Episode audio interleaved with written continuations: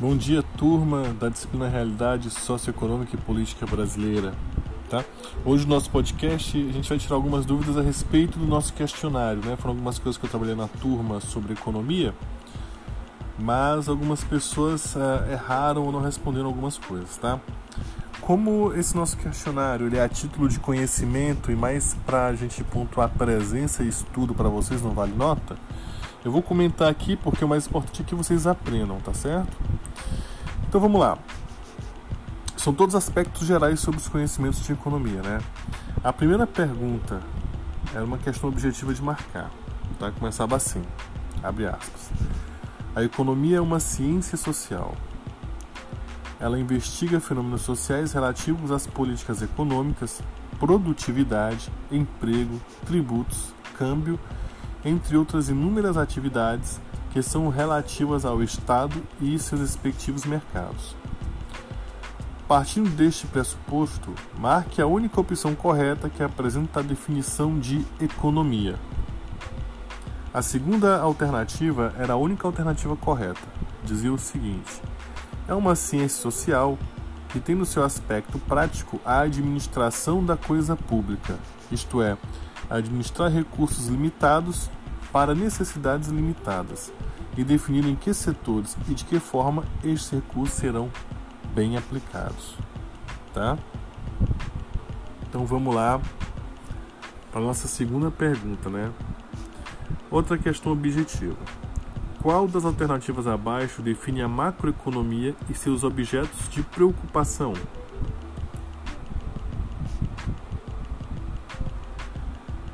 Questão correta é a primeira alternativa. Tá bom? A primeira alternativa é a correta. A macroeconomia trata da evolução da economia como um todo, analisando a determinação e o comportamento dos grandes agregados como renda, produtos nacionais, investimentos, poupança e consumo agregado, nível geral de preço, emprego e desemprego, estoque de moeda e juros, balanço de pagamentos e taxa de câmbio a macroeconomia trata os mercados de forma global, isto é, a teoria macroeconômica preocupa-se mais com questões conjunturais de curto prazo, né? Questões conjunturais são questões de conjuntura, de momento, né? Eu tenho que, eu tenho que analisar o presente ou fazer uma projeção curta, né? Analisar os últimos seis meses ou os, os próximos, fazer uma projeção para os próximos seis meses, por exemplo, né? Então a macroeconomia, o nome macro, né? uh, vai dizer que é, é uma análise do todo econômico, em dados brutos, sem participar para critérios mais específicos de segmentação, um tipo de mercado, um tipo de produto, certo? Isso aí é microeconomia. A microeconomia é que vai nos pormenores, né? Vamos supor que uma economia ela tem vários mercados, né? Vários nichos econômicos que formam a economia como um todo. A macroeconomia que é os números totais e a microeconomia, que é o número de cada um desses específico. Tá? Se vocês entenderem isso, fica fácil de entender. Tá? Aí a terceira pergunta era o seguinte: defina, defina de forma concisa o que é microeconomia, de forma objetiva, né? Então vamos para a resposta, abre aspas. A microeconomia é a parte da economia que estuda os mercados e as particularidades de cada economia estuda o comportamento dos consumidores e produtores e o mercado no qual interagem, quer dizer, os mercados onde estão cada tipo de consumidor e cada tipo de produtor. Né? Existem vários mercados, tem o mercado da tecnologia, tem o mercado da educação, tem o mercado do entretenimento, tem o mercado da alimentação, tem o mercado da produção de commodities, entre outros tipos de coisa. Né? Preocupa-se com a determinação de preços e quantidades de mercado. Vamos para a nossa quarta questão tá? Diz o seguinte: pergunta. A divisão do estudo econômico se dá em crescimento econômico e desenvolvimento econômico. Explique cada um deles, né? Resposta correta. Essa é a resposta correta não que vocês tenham que responder literalmente com essas palavras, mas é, é um encaminhamento, né? um rumo para nossas respostas, tá? Abre aspas. Desenvolvimento econômico, dois pontos. Estuda modelos de desenvolvimento que levam à elevação do padrão de vida, do bem-estar da coletividade, das pessoas. Analisa o crescimento da renda per capita, renda por pessoa por cabeça, né? A distribuição da renda e a evolução tecnológica, tá? O crescimento econômico, dois pontos, é o aumento do PIB, do produto interno bruto. Se dedica a entender em como gerar lucro para o país através dos setores privados e estatais. Então, o crescimento econômico ele vai analisar e entender como o, o, Estado pode atuar através das políticas econômicas para fazer com que os setores privados ou suas empresas estatais elas obtenham mais lucro, né? Então o Estado deve investir em crescimento econômico, mas isso não quer dizer que isso vai gerar consequentemente desenvolvimento, né? Que é uma outra questão que o Estado vai ter que ter outras políticas públicas para poder fazer isso, né? Você pode ter muito bem uma empresa com uma margem de lucro muito alta e ela pode até mesmo demitir ao invés de contratar mais gente, ela pode diminuir salários, contratar mão de obra mais barata ao invés de aumentar. Então, se as pessoas estão desempregadas, se elas ganham menos, a qualidade de vida, o desenvolvimento econômico, o desenvolvimento humano e social, ele vai cair, tá? Então, a gente tem que entender que são duas partes do trabalho econômico, né, que são diferentes. A quinta pergunta era assim: é, explique a globalização à luz da economia e como este fenômeno influencia a cultura e a comunicação. Encaminhamento da resposta. Abre aspas. A globalização é um fenômeno da economia que obteve ênfase e agilidade no capitalismo financeiro. A globalização é uma política econômica e uma ideologia que defende o fim das barreiras físicas, jurídicas e burocráticas para que instituições financeiras e empresas transnacionais possam ter maior agilidade e lucro no acesso a mercados menores. Quer dizer, para que os países ricos possam instalar suas empresas em países mais pobres, países em, é, em desenvolvimento ou países subdesenvolvidos. E com isso eles possam dominar esses mercados e ter mais lucro, né? Geralmente são empresas de países ricos, primeiro mundo, desenvolvidos, instalando-se em países emergentes ou subdesenvolvidos. Os teóricos que defendem a globalização afirmam que ela distribuirá riqueza, criará empregos e ocasionará troca de tecnologias. Os que condenam afirmam que, independente de qualquer benfeitoria, a globalização criará uma imposição das economias e países mais fortes sobre os países e economias mais frágeis, dominando seus mercados internos, explorando a matéria-prima e até mesmo interferindo em leis e na política. Na comunicação e na cultura é inquestionável o fluxo de conhecimento, a troca de tecnologias, a integração social e a troca de bens simbólicos, né? tudo dentro do campo da comunicação e da cultura, da antropologia, né? os aspectos culturais de outras culturas que vão chegar até nós, de outras formações culturais. A troca de tecnologia vai ocorrer e isso muda totalmente a, a, não só a comunicação humana no dia a dia, mas também a atuação dos profissionais de comunicação e dos mercados e também vai nos dar integração social. Então é interessante que a gente entenda a primeira abordagem, que foi uma análise crítica do que é globalização, porque é um fenômeno econômico, e depois entender o que isso vai ocasionar na comunicação social, na nossa área e na nossa sociedade. Né? Então, pois bem, isso aqui diz respeito ao questionário. Eu vi que teve gente que respondeu correto, e o questionário, como ele faz uma análise automática, ah, se ele não achou muito de acordo, embora eu tivesse considerado certo, deu como resposta errada. Você não precisa se preocupar com isso, tá? Isso aqui é mais um exercício, eu não vou tirar pontos de ninguém, tá certo? A avaliação ainda está sendo pensada pela universidade e muito provavelmente ela ocorrerá na volta, tá? Na volta à, à sala de aula. Então, até a gente receber a confirmação de como vai ser, quando vai ser, né? A gente não vai se precipitar, tá certo? Agora eu quero trabalhar com vocês alguns termos da, da economia que a gente escuta muito por aí na mídia, lendo jornais, as pessoas falam no dia a dia a gente às vezes não conhece, né? Então vamos entender alguns termos, é como se fosse um pequeno glossário. Já antecipo para vocês que eu baixei um livro muito bom chamado Dicionário de Economia, do autor chamado Sandrone, tá? Eu baixei o livro completo É um dicionário muito bom e vou passar para vocês, tá? Vou botar no nosso grupo. É, vocês baixam e é legal porque vocês podem estudar o que a gente está tá analisando agora na disciplina, ou podem guardar e futuramente ficar revisitando, né? Então, o primeiro termo que eu queria trabalhar com vocês era o PIB, né? Que é a abreviação de Produto Interno Bruto, tá? Vamos entender o que é PIB, né?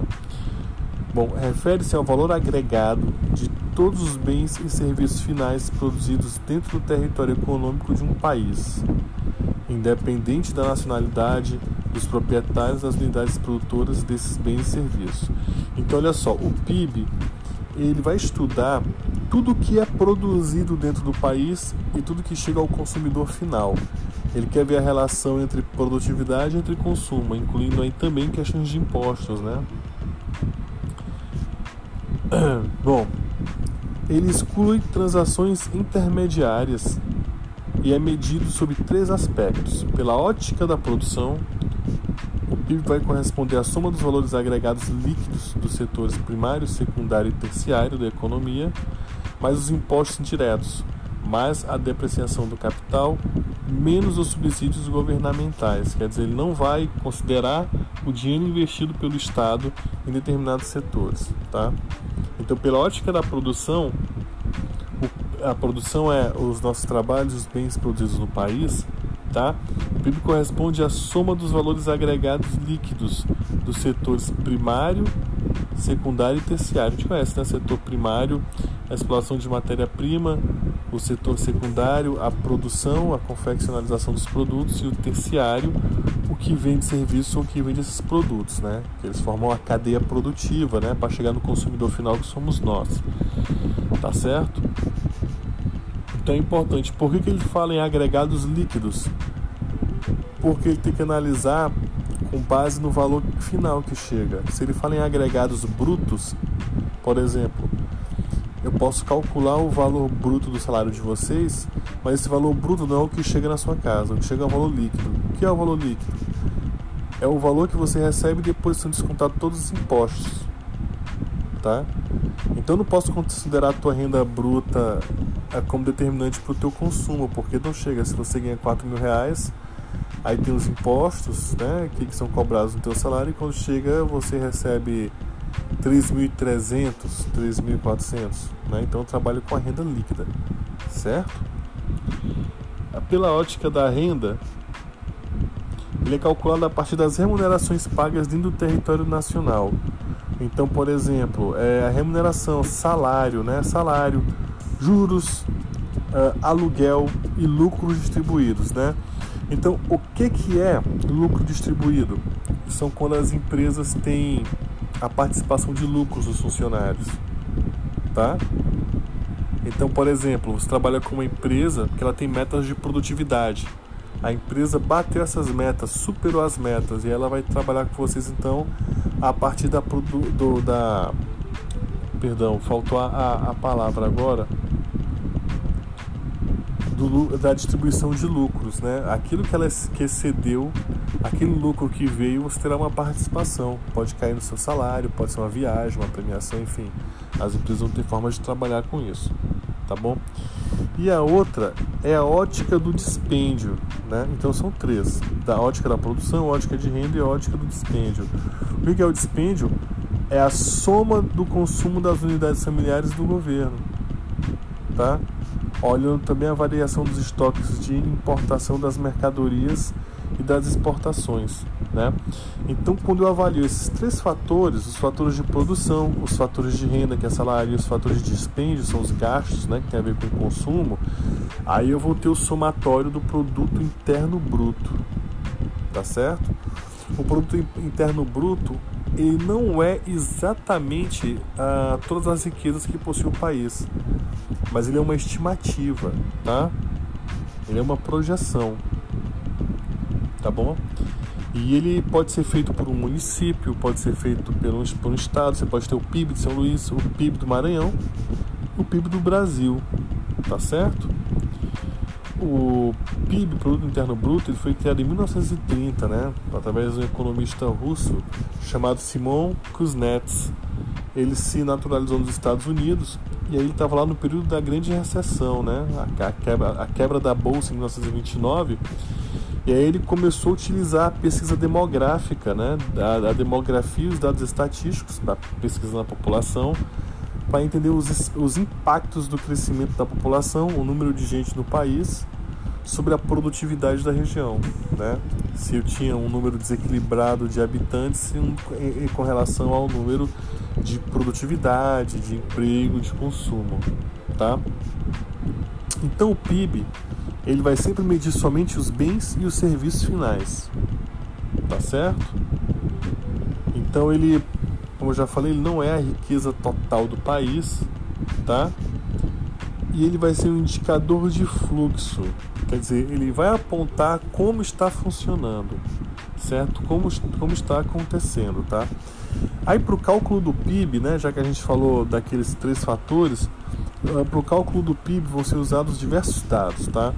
Então, por exemplo, pesquisas do IBGE, essas pesquisas são importantes, tá certo?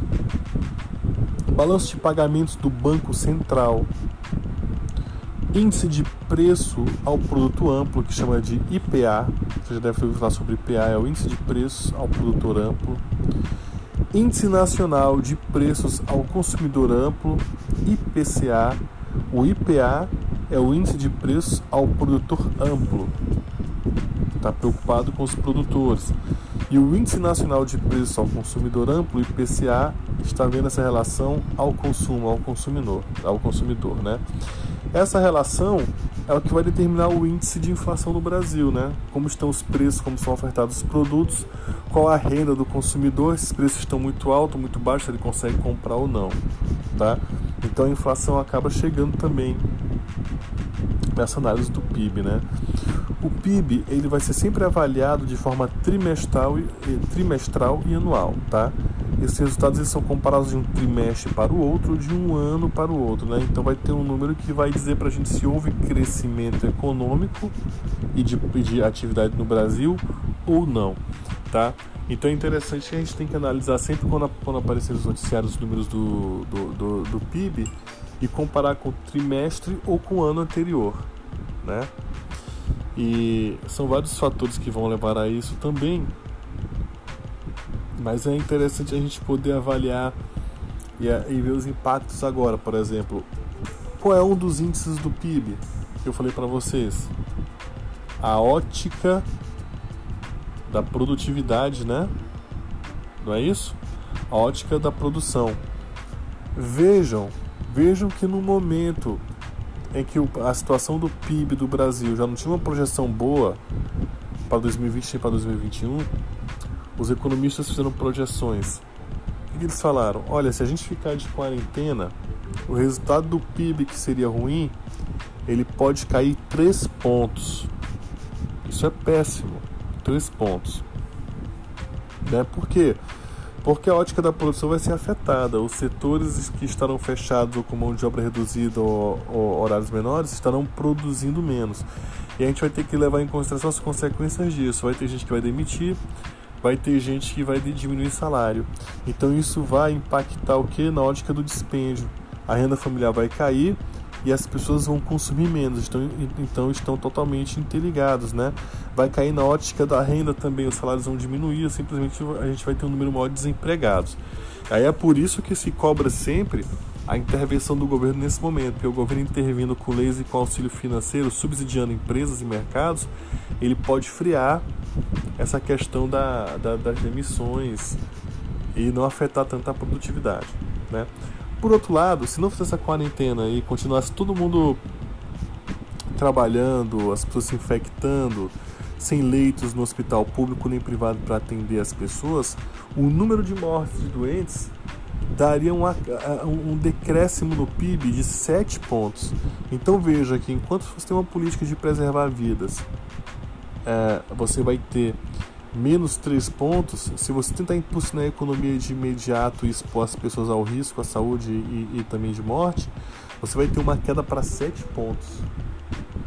o que é muito difícil de recuperar. Né? Então vejo que essa questão da saúde e o debate da economia estão interligados e não dá para você tentar priorizar um e esquecer o outro. Né? Não tem como a gente fazer isso, tá? Vamos lá.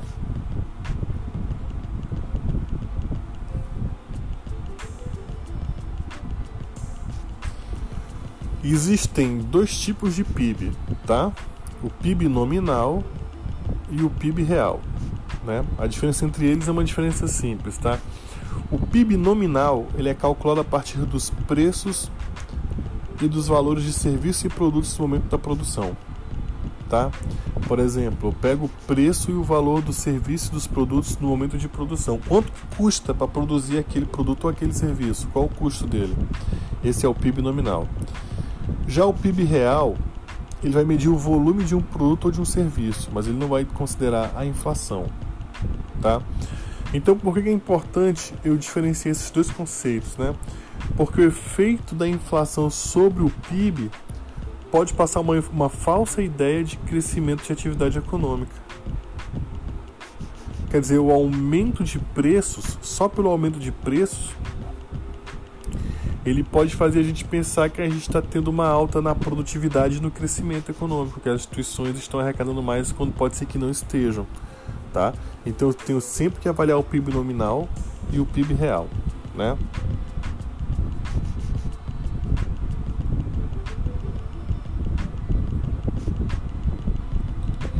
Bom,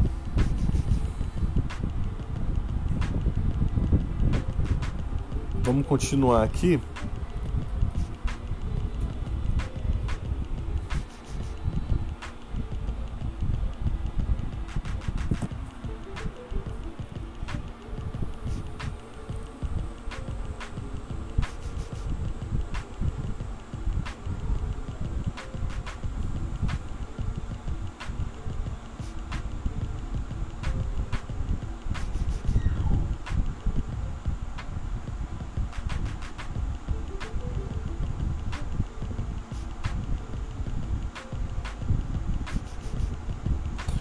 Um outro termo que é muito utilizado na economia, que é o déficit, né?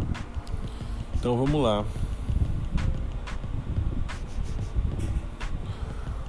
O déficit é um termo que vem da linguagem contábil, né? Então ele é um excesso de passivo em relação ao ativo. O que, que é um, um passivo e um ativo? Passivo é custo, dívida, e ativo é lucro, ou o que eu tenho em caixa, né? Então, isto é, as despesas e pagamentos eles são maiores do que o faturamento e o total de crédito. Nas finanças públicas, fala-se em déficit orçamentário, quando as despesas são superiores à arrecadação, e em déficit da balança comercial, quando o valor total das importações é superior ao total das exportações. O que quer dizer?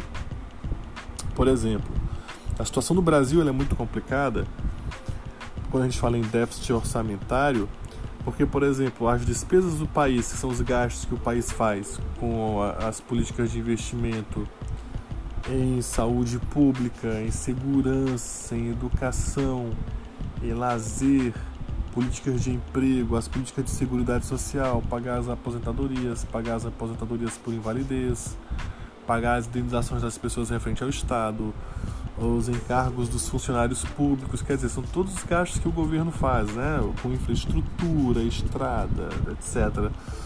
Esses gastos, e além das políticas assistencialistas, são as políticas de ajuda aos mais pobres necessitados, esses gastos às vezes eles são maiores do que o que o governo arrecada. Qual é o problema do Brasil? O Brasil já tem uma carga tributária muito alta Brasil tem uma carga de arrecadação das mais altas do mundo, né? Então, por exemplo, de onde tirar mais dinheiro? Porque os trabalhadores e os consumidores já não têm mais onde pagar, porque são muitos descontos em cima do salário, uh, você tem o, o, os impostos sobre serviço, o imposto sobre salário, você tem o, o, o, desconto da previdência no teu salário e você ainda paga o imposto anual em cima disso, né? Além disso, você tem um imposto sobre consumo de bens e serviços, quer dizer que tudo que você faz, tudo que você compra, tudo que você consome tem imposto embutido. Então, quer dizer, o imposto é muito pesado na vida do brasileiro, né? E há um debate muito grande. Então, o que, o que, que se faz? Porque a população não aguenta mais imposto né? A população está empobrecendo e aí vai criar outro problema. A população empobrecida vai ser uma população sem poder de consumo. Isso afetar os mercados, tá? Então isso tem a ver com o déficit orçamentário, né? E aí a gente vai ter o déficit da balança comercial, que eu falei para vocês que é o número de importações é superior das exportações. Isso quer dizer o que eu compro de fora, de outros mercados, é maior do que o que eu vendo, do que eu exporto. A gente está no problema atual. O que aconteceu? Ah, nós compramos coisas da China, nós precisamos de coisas da China, mas estamos no embate diplomático, onde você tem deputado, vereador e ministro atacando a China, que é um parceiro comercial do Brasil muito forte. E aí, recentemente, mais uma, uma, uma, uma queda muito grande para o Brasil. A China deixou de exportar soja brasileira. Então vejam que isso vai afetar diretamente o PIB, que nós falamos agora há pouco, o agronegócio, né? e vai reverberar numa crise política, onde os próprios latifundiários e os políticos ligados ao agronegócio vão, vão se virar contra o governo por conta dessa perda. Eles vão perder muito dinheiro e o Brasil também em arrecadação, porque parte desse dinheiro vai para o Estado brasileiro. Tá? Então a gente tem que ficar sempre atento a esses termos e a como eles acontecem no dia a dia tá bom? Nas contas do governo, o déficit pode ser considerado como déficit primário, tá? Ele vai incluir números brutos de todas as receitas e todas as despesas do governo e déficit operacional, certo? O operacional ele vai incluir as despesas com juros e dívidas interna e dívida externa do setor público. O que é dívida interna?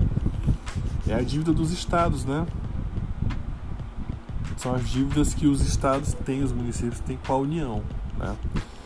E a dívida externa são os dinheiros que o país, são os dinheiros, né? esse tempo foi ótimo, mas são os valores que o país deve a outros estados, outros países, né? ou órgãos supranacionais. Por exemplo, um, um país que pede dinheiro emprestado ao FMI, ao Banco Mundial, ele acaba aumentando o seu déficit operacional.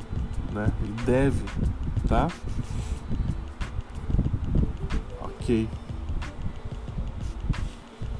Termo importante também que eu queria trabalhar com vocês é a questão do superávit, né? O superávit ele vai ser o contrário do, do déficit, né? Tá? Enquanto que o déficit tem a ver com gastar mais e ter mais compromissos de pagamento do que a arrecadação, o superávit vai ser o seguinte: no orçamento público ele significa uma receita superior à despesa, quer dizer, vamos traduzir isso para uma casa, vamos esquecer um país, vamos dizer que uma casa tem em todos os seus custos alimentação, habitação, na habitação é pagar um, uma prestação de uma casa que é sua ou um aluguel. Ah, já falamos alimentação, habitação, é, combustível, imposto de renda, né? escola, plano de saúde, lazer. Você pega todos esses gastos, eles dão dois mil reais. Mas a renda que a tua casa recebe é 4, 5 mil. Então você está superavitário, né? Então, em orçamento público, falando do município, do estado, de um país, é quando a minha receita é superior ao gasto. E aí é interessante porque é nesse momento que os países ricos conseguem se desenvolver, que eles podem pegar esse dinheiro que sobra e investir em políticas de inclusão social, políticas de educação, investir em ciência, tecnologia, saúde pública, aí você começa a ter um país mais rico, com mais igualdade social, o que é interessante, né? Então, na balança comercial, significa um valor de exportações superior das importações, quando eu vendo mais para fora do que eu compro. Os países que mais vendem são os países mais equilibrados, os que mais têm produção de tecnologia e ciência. Né? Então eles têm mais a vender e oferecer do que a comprar, eles exploram bem suas matérias-primas. Tá? E aí vai ter o balanço de pagamentos que vai, que vai significar o que? A soma de todas as entradas divisas recorrentes de todas as operações, tá? Com o resto do mundo, né? Que ela vai ser superior então às saídas de divisa, a saída de dinheiro, né? Então o superávit vai estar nessa questão também. Vai ser o oposto do déficit, tá? Bom, eu espero que a gente tenha conseguido ter uma ótima revisão, tá certo? Eu espero que tenha ficado claro para vocês é, esses conceitos de PIB, déficit e superávit, tá bom? Na dúvida, vocês podem buscar o dicionário de economia que eu vou postar no grupo e podem ficar sempre conversando comigo também, tá? Bons estudos para vocês e um super abraço.